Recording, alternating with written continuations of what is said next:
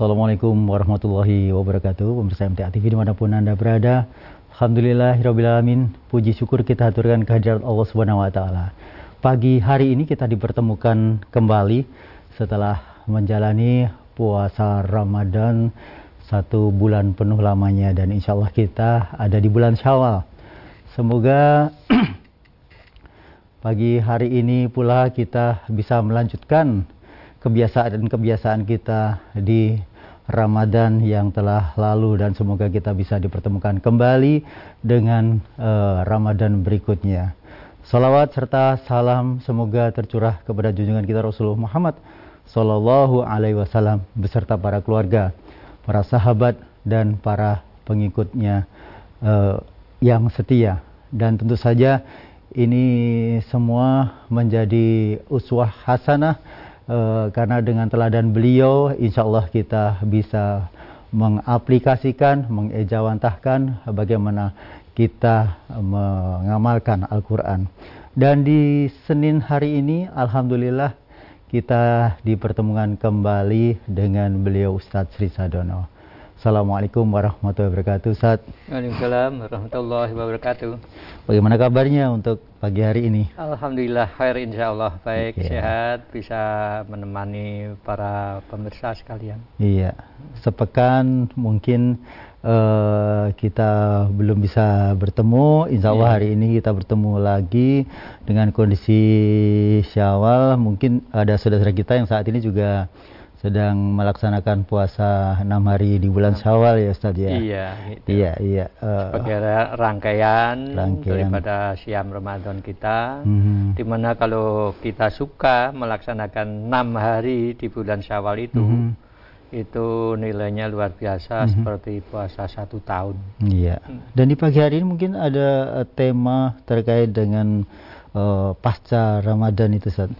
Ya, kita sampaikan kepada para pemirsa, para pendengar tentang pentingnya evaluasi Ramadan kita itu, karena Rasulullah SAW itu kan telah memberikan rambu-rambu untuk kita perhatikan berapa banyak orang yang siam, orang yang puasa, tetapi tidak mendapatkan apa-apa dari puasanya itu kecuali lapar dan haus. Nah, itu yang perlu kita perhatikan. Ya, dipersilakan Ustaz.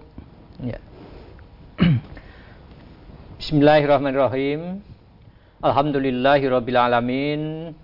Wabihi nasta'inu ala umuri dunya waddin. Wa sallallahu ala muhammadin wa ala alihi wa ashabihi ajma'in. Amma ba'du. Saudara-saudaraku kaum muslimin dan muslimat yang dimuliakan Allah Subhanahu wa taala. Syukur alhamdulillah kita panjatkan kehadirat Ilahi Rabbi Allah Subhanahu wa taala atas nikmat karunia-Nya yang telah dicurahkan kepada kita sekalian, baik itu nikmat lahiriah maupun nikmat batiniah. Hingga dengan itu, saudaraku, kesempatan pagi hari ini kita bisa berjumpa kembali lewat udara dalam acara Fajar Hidayah ini. Mudah-mudahan pertemuan kita ini senantiasa dirahmati, diridhoi oleh Allah Subhanahu wa taala. Saudaraku, sebelum kita beraktivitas untuk hari ini, marilah kita awali pagi hari ini dengan bincang-bincang tentang dinullah. Lalu sama-sama kita perhatikan nasihat-nasihat yang ada di dalam Al-Quran maupun As-Sunnah sebagai sumber daripada agama kita, dengan harapan agar tingkah laku kita, perbuatan kita, sampai perjalanan hidup kita itu senantiasa berada di atas jalan yang lurus, di atas jalan yang benar, yang ujung-ujungnya kita mengharapkan keselamatan, kebahagiaan hidup, baik di dunia ini maupun nanti di akhirat. Saudaraku kaum muslimin dan muslimat yang dimuliakan Allah SWT, Ramadan telah berlalu. Kini kita memasuki 11 bulan yang berbeda dengan bulan Ramadan. Kenapa? Karena kalau di dalam bulan Ramadan ada jaminan bahwa pintu-pintu surga itu akan dibuka, pintu-pintu neraka itu akan ditutup, dan setan-setan itu akan dibelenggu. Rasulullah mengatakan yang demikian itu pada bulan Ramadan. Kalau selain bulan Ramadan, artinya 11 bulan kemudian, itu tidak ada jaminan yang demikian itu. Tidak ada jaminan pintu surga dibuka, pintu neraka ditutup, setan-setan itu dibelenggu, tidak ada. Lah ini saudaraku, sehingga Ramadan yang kita laksanakan dengan baik, satu bulan penuh kita dapat melaksanakan dengan tuntas, itu jangan berhenti hanya sampai kita puas bisa melaksanakan, tapi untuk 11 bulan kemudian, yang mana tadi saya katakan tidak ada jaminan kalau surga, pintu surga itu dibuka, pintu neraka tidak ada jaminan itu, setan-setan dibelenggu tidak ada. Yang ada jaminan untuk itu hanya bulan Ramadan.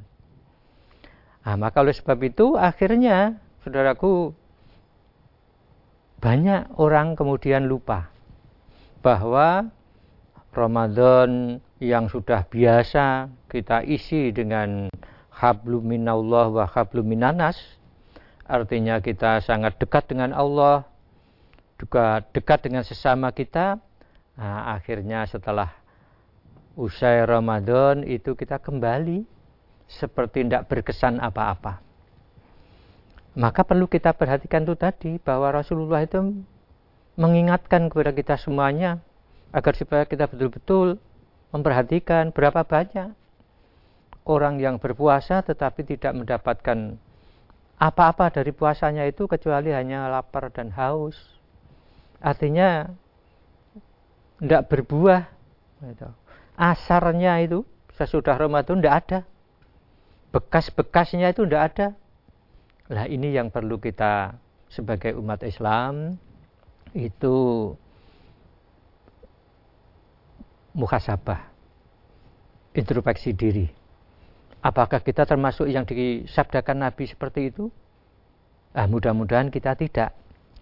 Maka oleh sebab itu saudara-saudaraku kaum muslimin dan muslimat yang dimuliakan Allah SWT, marilah kita tengok kalau selama bulan Ramadan itu kita semangat hampir tiap malam itu kita datang ke masjid untuk melaksanakan sholat tarawih, sholat tahajud. Kemudian gimana? Sekarang ini, kalau dulu saudara-saudaraku, Rasulullah SAW itu pada bulan Ramadan keluar ke masjid dan lalu diikuti yang mana pada saat itu komunitas umat Islam yaitu sahabat-sahabat. Pada saat itu sahabat langsung mengikuti Nabi, dan memang saudaraku perlu kita ketahui Rasulullah SAW itu tidak pernah memberi pelajaran-pelajaran tentang bagaimana caranya sholat. Tidak. Bagaimana caranya rukuk, sujud, tidak. Diajari gitu, tidak. Tetapi Nabi mengatakan, shollu kama ra'aitumuni usolli. Lihatlah. Syaratlah kalau kamu itu melihat aku dalam melaksanakan sholat. Jadi Nabi itu tidak main-main, tentang sholat itu tidak main-main. Tidak pernah untuk main-main, untuk ngajari. Ngajari itu tidak sungguh-sungguh. Kalau Nabi tidak. Tidak pernah begitu. Lah sahabat-sahabat itu diperintah kalau akan sholat itu lihat saja praktek saya. Saya Nabi ini. Saya melaksanakan sholat itu. Shollu kama ra'aitumuni usolli. Lah akhirnya sahabat-sahabat ya memperhatikan. Gimana Rasulullah di dalam bertakbir, di dalam rukuk, sujud, dan sebagainya itu. Nah, sehingga sahabat-sahabat itu tadi lalu mengkabarkan kepada sahabat-sahabat yang lain. Maka ketika Rasulullah keluar di bulan Ramadan di masjid itu untuk melaksanakan sholat yang kita kenal dengan sholat tarawih itu, sahabat-sahabat langsung mengikuti. Tidak tanya dulu sholat apa ini ya Rasulullah. Tidak. Mengikuti. Mengikuti Rasulullah. Karena memang Rasulullah itu suatu khasanah. Dalam segala hal. Dalam segala hal. Nah, sehingga di hari kedua semakin banyak. Karena sahabat-sahabat tadi memberitahu kepada sahabat yang lain itu. Nah itulah kalau kita itu bisa atau boleh memberi pelajaran tentang sholat, bagaimana sholat itu, tapi kalau Nabi tidak pernah. Ada seorang sahabat itu, sholatnya itu boleh dikatakan tidak genah. Nabi hanya menyuruh, ulangi sholatmu itu. Sholat lagi sahabat tadi. Setelah selesai itu Nabi mengatakan ulangi lagi. Sampai 3 kali. Akhirnya sahabat tadi mengatakan, ya Rasulullah, gimana lagi ya, bisa saya itu ya begini ini dalam sholat itu. Nah, Nabi tidak mengertikan, oh begini loh caranya sholat, takbirnya begini, gitu. Sampai gitu, apabila kita atahiyat, gitu, jari kita menunjukkan itu caranya begini, itu tidak gitu, gitu. Nah, itu maka solu kamaro itu muni usoli. Nah, itulah saudara-saudaraku, sehingga kalau sekarang ini kita yang mendapatkan sahabat itu melihat Nabi. Sahabat lalu meriwayatkan sampai ke bawah sampai hadis-hadis yang sekarang ini tinggal kita pelajari itu. Nah, kemudian saudara-saudaraku kaum muslimin dan muslimat yang dimuliakan Allah SWT, semangat tarawih yang sudah sedemikian rupa pada saat itu, mampukah kita terus istiqomah gitu, melaksanakannya setelah kita keluar dari bulan Ramadan itu? Mampukah kita bangun malam? Karena memang tahajud apabila dikerjakan di luar bulan Ramadan itu waktunya tengah malam sampai batasnya subuh, sehingga kalau sudah hampir subuh, Nabi mengatakan tutuplah sholat malammu itu dengan witir 1 rakaat. Itu batasannya sama. Nah, maka oleh sebab itu, mampukah kita untuk istiqomah melaksanakan sholat tahajud? Nah, sholat tahajud ini merupakan satu kegemaran bagi orang-orang yang imannya itu luar biasa. Kemudian di samping itu, saudaraku, ini merupakan bentuk daripada hablum minallah kita, gitu. Hubungan kita, mempererat tali hubungan dengan Allah. Kemudian gimana hablum minannas kita? Di mana di dalam bulan Ramadan dengan diakhiri zakat fitrah, mampukah zakat fitrah itu menginspirasi kepada kita sehingga kita untuk selanjutnya menjadi orang-orang yang peduli dengan sesamanya, orang yang mau memperhatikan nasibnya orang-orang miskin, fakir miskin dan sebagainya. Nah, itulah yang perlu kita teruskan, gitu, sehingga dengan begitu asar daripada Ramadan betul-betul nampak di dalam kehidupan kita itu. Kemudian saudara-saudaraku yang lebih daripada itu, bahwa Ramadan itu hendaknya bisa menempa diri kita masing-masing sebagai orang Islam, sebagai umat Islam, yaitu ditandainya dengan 2 hal. Yang pertama apa? Kalau Ramadannya itu atau puasanya itu berhasil mencapai la'alakum tattaqun, itu pasti orang itu akan mempunyai 2 sifat. Yang pertama etika, yang kedua itu estetika. Etika itu apa? Etika itu sopan santun, kesopanan di dalam bergaul, di dalam berteman, di dalam kita bermasyarakat, itu kita mengedepankan etika, kesopanan, sopan santun yang tercermin dengan akhlakul karimah itu. Maka saudara-saudaraku, Rasulullah mengatakan, man lam yuwaqir kabirona wala yarham saghirana falaisa minna, gitu.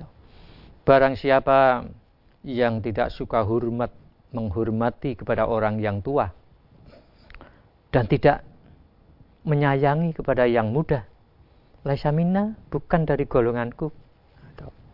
Nah, ini menunjukkan bahwa di dalam bergaul, di dalam berteman, di dalam hidup bermasyarakat itu hendaknya mengedepankan etika, kesopanan. Kepada orang tua itu hendaknya harus hormat kita itu. Orang tua banyak dikatakan ada tua umurnya, umurnya kalah tua harus kita hormati. Ada juga yang tua dalam arti ilmunya kalah, kita pun juga harus menghormati orang yang berilmu, seorang ulama dan sebagainya, itu kita hormat. Ada juga orang yang boleh dikatakan tua jabatannya, karena di dalam perjuangan itu mungkin ada juga orang-orang yang awal-awal. Kalau di dalam majelis kita itu ada orang-orang yang awal-awal mendirikan cabang, perwakilan, itu ada. Kita hormati mereka itu yang babat alas istilahnya, mendirikan majelis yang dimana kita lalu berada di dalamnya itu. Nah itulah, ada juga saudaraku tua perjuangannya. Nah ini semua perlu sebagai orang muslim yang harus punya etika, kesopanan, sopan santun, hormat kepada orang yang tua. Kemudian juga kepada yang muda, kalau kebetulan kita sebagai orang tua, tua umurnya atau tua itu tadi, ilmunya dan sebagainya itu tadi, itu hendaknya juga kita sayang, mencintai kepada yang lebih muda. Nah ini merupakan etika, merupakan akhlak. Akhlak sebagai cerminan daripada keberhasilannya Ramadan kita, yaitu dengan takwa Allah itu. Nah kemudian saudara-saudaraku, estetika. Estetika itu juga penting. Artinya estetika itu kepantasan. Sehingga orang muslim, orang-orang yang beriman, itu hendaknya bertingkah laku, berbuat sampai kepada cara-cara bergaul, cara-cara berpakaian dan sebagainya itu yang menurut kepatutan. Jangan sampai kita, walaupun boleh dikatakan, misalnya berpakaian, pakaian kalau dalam sholat sebagai seorang laki-laki yang namanya aurat. Aurat itu adalah apa-apa yang ada di antara pusat dan lutut. Itu yang harus ditutup, yang tidak boleh nampak. Tetapi kalau misalnya kita sholat menghadap kepada Allah hanya dengan pakaian, misalnya dengan singlet atau dengan kaos dan sebagainya, itu rasa-rasanya yang semacam itu tidak ada estetika, tidak ada kepantasan. Masa menghadap kepada Allah Subhanahu wa taala kok hanya pakai pakaian yang semacam itu? Kurang pantas itu. Nah, kita kadang bertantang kepada tetangga kita saja tidak berani pakai pakaian semacam itu. Masa kepada Allah kita menghadap munajat kepada Allah hanya pakaian semacam itu? Jangan mengatakan ini yang harus ditutup itu antara pusat dan lutut. Nah, ini menurut hukum memang tidak apa-apa, tetapi menurut estetika, menurut kepantasan, sampai-sampai ada orang itu tidak mau sholat apabila tidak memakai tutup kepala, atau istilah kalau kita itu ya kopiah ini. Ada yang sampai tidak mau, karena apa? Ingin menghadap kepada Allah itu dengan sepantas-pantasnya dan sebaik-baiknya. Sehingga tidak mau dengan cara-cara yang demikian itu. Dengan cara yang pakaiannya tidak sopan, tidak pantas. Lah, orang-orang yang bertakwa, orang yang beriman, orang yang berhasil mencapai daripada Ramadannya itu, dua hal ini diperhatikan. Etika dan estetika itu sangat diperhatikan di dalam kita bergaul. Sehingga walhasil saudaraku, orang yang berhasil puasanya itu hablum minallahnya dengan sholat dan lain sebagainya itu ibadah-ibadah mahdhah, dan juga hablum minannas, yaitu mengedepankan etika dan estetika itu di dalam bergaul berteman.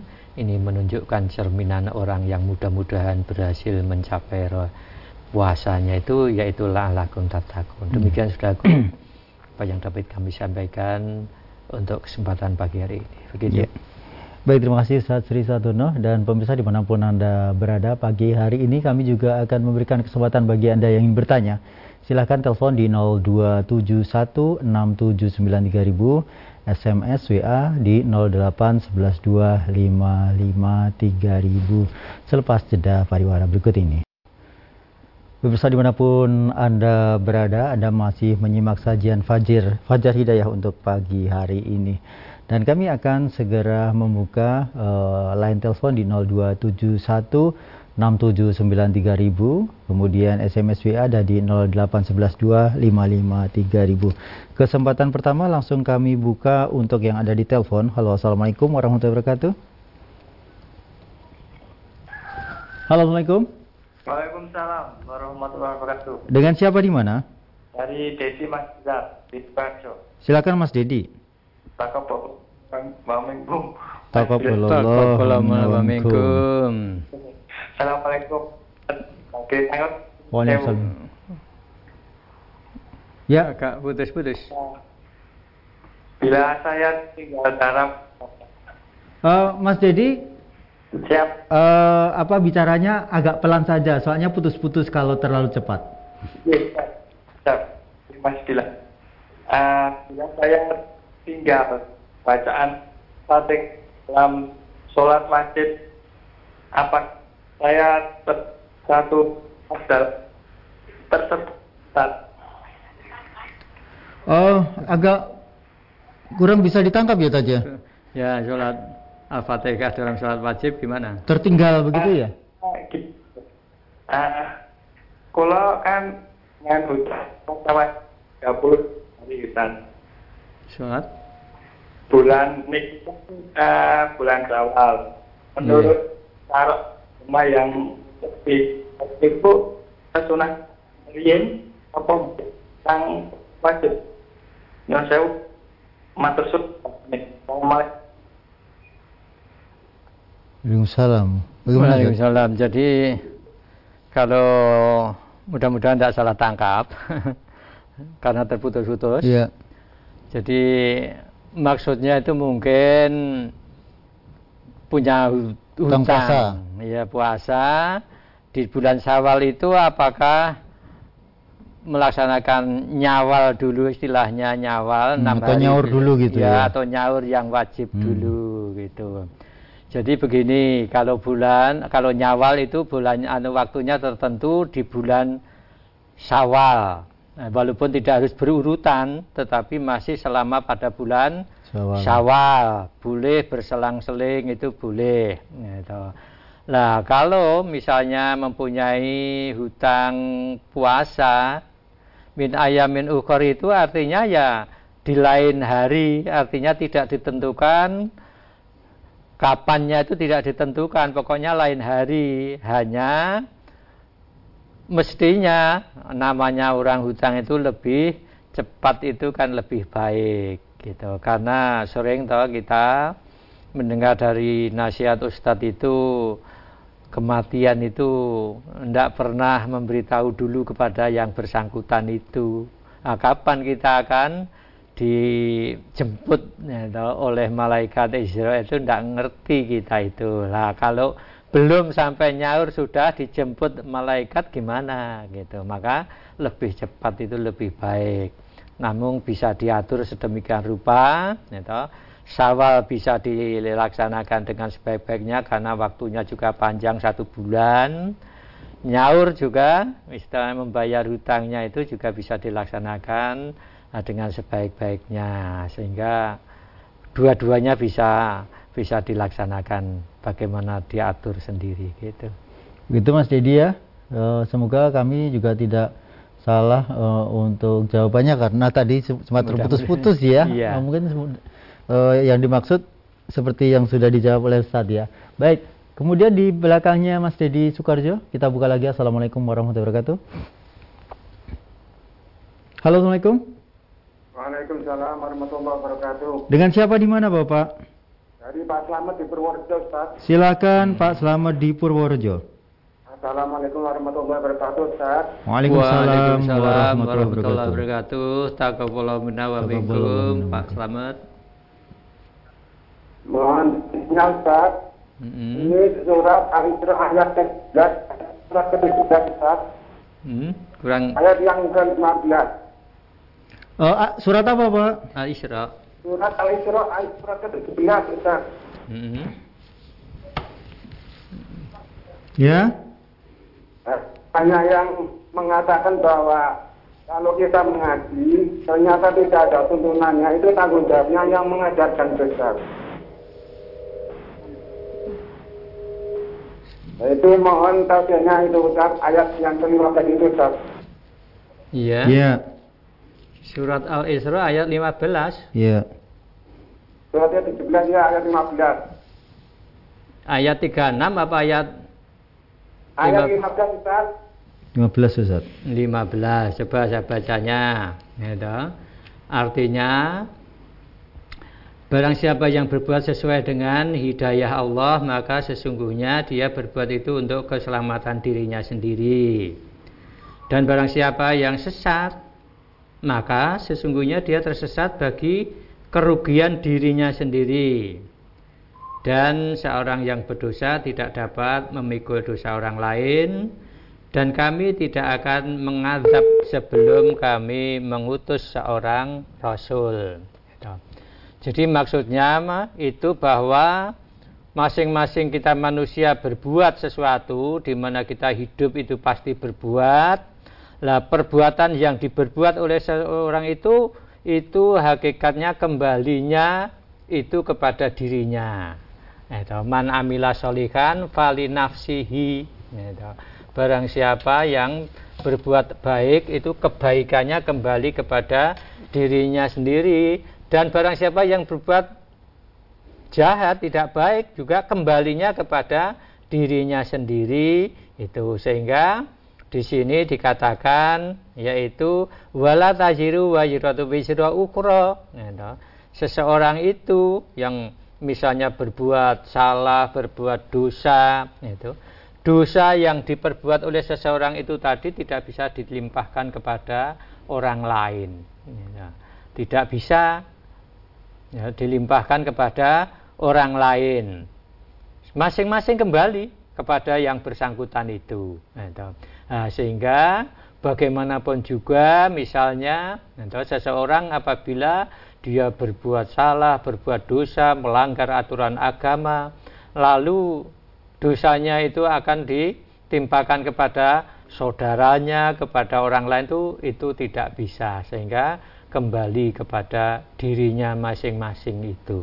Nah, kemudian di akhir ayat itu tadi, itu mengatakan bahwa Allah itu tidak akan mengazab kepada suatu kaum sebelum kaum itu sendiri mengerti tentang kebenaran ini, sebelum Allah mengutus seorang Rasul kepadanya itu. Nah, ini sudah urusan Allah nanti. Ya, bagi daerah-daerah mungkin kalau sekarang ini masih ada tempat-tempat yang terpencil di pedalaman, di hutan yang belum pernah dengar radio, belum dengar tausiah dan sebagainya, itu urusan Allah gitu. Jadi tugas kita ya menyampaikan itu gitu.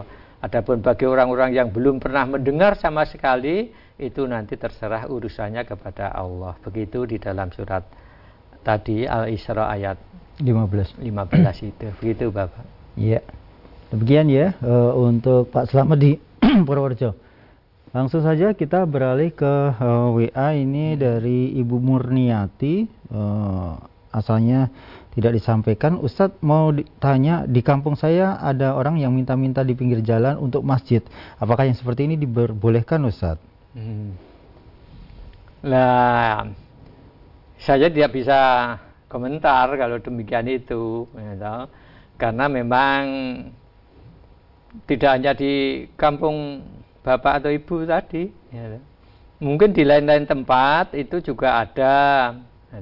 Saya kalau sering bepergian itu di jalan-jalan itu pakai pengeras suara, kemudian komentar-komentar yang maksudnya itu untuk bagi lalu lintas yang lewat di situ itu suka memberikan infak sodakohnya. Tahu kalau di daerah sana gitu itu pakai jaring itu nanti memasukkan itu untuk pembangunan masjid dan sebagainya itu gitu. Nah itu memang kondisi kita semacam itu, hanya kadang-kadang ada orang menyayangkan, misalnya kalau itu, petugasnya itu petugas yang itu tadi minta-minta itu tadi minta bantuan sodako, infak dan sebagainya itu lalu menggunakan menyalahgunakan sehingga untuk kepentingan pribadi. Ini ada yang menyayangkan semacam itu, sehingga akhirnya ada orang yang menaruh ragu, ini betul apa tidak pembangunan di masjid. Kadang-kadang atau membawa surat pengantar sampai ke jauh gitu, kota lain gitu. Nah ini apa betul dan sebagainya itu. Nah ini maka kembali kepada Anda, boleh saja kita memberi itu gitu. Kalau tidak memberi ya artinya kembalikanlah dengan cara yang baik gitu. Artinya jangan sampai terus apa itu semacam nadanya agak kesal, marah, itu jangan sampai. Ya kita kembalikan dengan cara yang baik gitu. Kalau tidak memberi, kalau memberi ya sekedarnya pemberian yang kita keluarkan dari kita itu hendaknya dipukul dengan ikhlas itu gitu. Jadi diikat dengan ikhlas, sedikit atau banyak itu harus ikhlas. Karena kadang-kadang ada orang itu memberi kepada pengemis yang minta-minta itu, gagai kok ngono kok ya ngemis ya gitu. Sambil menggerup, padahal dia ya memberi. Ndak usah gitu, gitu. Ada ya diberi, ndak ada ya sudah, katakan dengan jawaban yang manis yang baik gitu. Jadi tidak menyakitkan itu. Sehingga kecil atau besar itu hendaknya dibukul dengan keikhlasan itu agar mendapatkan nilai pahala dari Allah begitu. Iya. Baik, kemudian di belakangnya ada Bu Siti di Belali, taqabbalallahu minna wa minkum, Ustaz. Bagaimana hukumnya apabila barang kreditan yang belum lunas tapi sudah dijual, Ustaz? Aduh. Kredit apa itu? Kendaraan apa, rumah dan sebagainya, atau mobil gitu. Ya terserah kepada pemiliknya toh, kalau memang butuh gitu. Karena namanya manusia hidup itu ya macam-macam kebutuhan. Kadang-kadang ada kebutuhan yang tidak terduga yang akhirnya barang yang tadinya hasil kreditan itu tadi ya dijual lagi itu. Ya terserah kepada yang punya itu, boleh saja dijual itu gitu. Asal kreditnya tadi ya dibayar sampai lunas gitu. Jangan sampai setelah dijual kreditnya juga jadi macet itu ya, jangan sampai. Ingat kita sebagai orang Islam itu hutang itu tidak berlalu begitu saja gitu.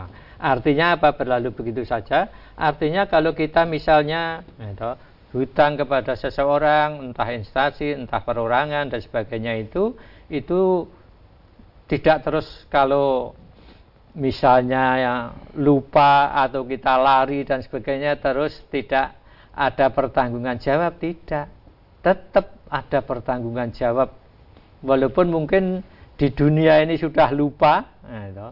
Sudah lupa tapi nanti di akhirat itu akan ditagih, akan dimintai pertanggungan jawab. Sehingga sampai Nabi itu mengatakan ada orang yang dikatakan muflis itu. Muflis itu apa? Artinya bangkrut. Nah, sahabat ditanya, tahukah kamu apa muflis itu? Bangkrut itu apa? Nah, bangkrut itu ya orang yang tidak punya uang, tidak punya harta dan sebagainya itu. Oh tidak, ya, Nabi mengatakan itu. Orang bangkrut, orang muflis itu nanti orang menghadap kepada Allah di hari kiamat atau di akhirat sana dengan membawa pahala puasa, pahala sodakoh, infak, pahala sholat dan sebagainya. Tapi di samping itu masih ada dan bahkan banyak masalah-masalah yang ada kaitannya dengan sesama manusia itu yang belum terselesaikan waktu hidupnya itu, sehingga terbawa sampai mati. Nah, nanti akhirnya orang itu mengadu kepada Allah, lah orang yang tadi membawa pahala sholat, puasa dan sebagainya tadi, pahala-pahalanya itu tadi diambil, diberikan kepada orang yang belum selesai masalahnya waktu hidup di dunia itu. Akhirnya sampai habis pahala itu, masih ada lagi orang mengadu. Akhirnya dosanya orang itu diberikan kepada orang yang tadinya membawa pahala yang banyak tadi. Nah, ini orang bangkrut namanya, orang muflis itu. Nah, oleh sebab itu yang penting itu kita hendaknya urusan sesama kita manusia itu segera minta halalnya. Kalau kita mungkin ada sesuatu yang itu belum jelas, ya, halal haramnya belum jelas dan sebagainya, misalnya hutang piutang dan sebagainya itu minta dihalalkan. Kalau ada masalah-masalah yang berkaitan dengan kehormatan dan sebagainya itu minta untuk dimaafkan. Jadi jangan segan, jangan malu. Nanti kalau tidak atau belum sampai minta halalnya itu, nanti masalah di hadapan Allah itu. Nah itu, maka terserah kepada Anda, dijual ya boleh, gitu, asal hutangnya yang kreditan itu tadi itu ya harus dilunasi gitu. Ya, demikian ya. Meskipun sebenarnya juga sulit menjual karena biasanya kalau motor BPKB-nya tidak kita bawa. Gitu. Iya. Iya. Baik, Ustadz, mungkin di akhir acara ini ada nasihat dan perlu ditandaskan di pagi hari ini. Silakan Ustadz. Baik, saudara-saudaraku, kaum muslimin dan muslimat yang dimuliakan Allah SWT, mudah-mudahan siam Ramadan kita itu betul-betul mendapatkan buah hasil daripada Ramadan yang kita laksanakan itu. Nah, oleh sebab itu, saudaraku, kaum muslimin dan muslimat yang dimuliakan Allah SWT, untuk menjadi orang yang bertakwa itu tidak begitu saja serta-merta menjadi orang takwa itu tidak. Harus melalui 5 tahapan paling tidak. 5 tahap. Tahap yang pertama itu apa? Yang kita kenal atau kita istilahkan, kalau saya mengistilahkan itu dengan 5 M. M pertama itu Muslim. Orang itu harus Islam. Orang Islam harus Muslim. Itu tahap pertama. Bukan orang Muslim tidak mungkin akan jadi orang mutakin atau orang bertakwa, itu tidak mungkin. Yang kedua ditingkatkan menjadi orang mukmin. Orang Muslim dan mukmin agak berbeda, itu ada uraiannya, ada uraiannya.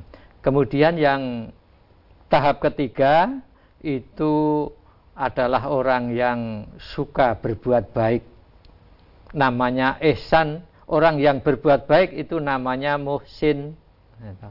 Jadi Muslim, mukmin, dan muhsin. Nah, kemudian yang keempat, tahap yang keempat itu apa yang dikerjakan atau perbuatan baik itu tadi harus dibukul dengan keikhlasan. Sehingga orang yang ikhlas di dalam beramal namanya orang mukhlis. Ini tahap keempat. Baru kalau orang itu sudah mencapai tingkatan yang keempat itu menjadi orang mutakin. Mutakin, sehingga orang yang mutakin itu ditandai gemar untuk berbuat baik atau berbuat ihsan itu.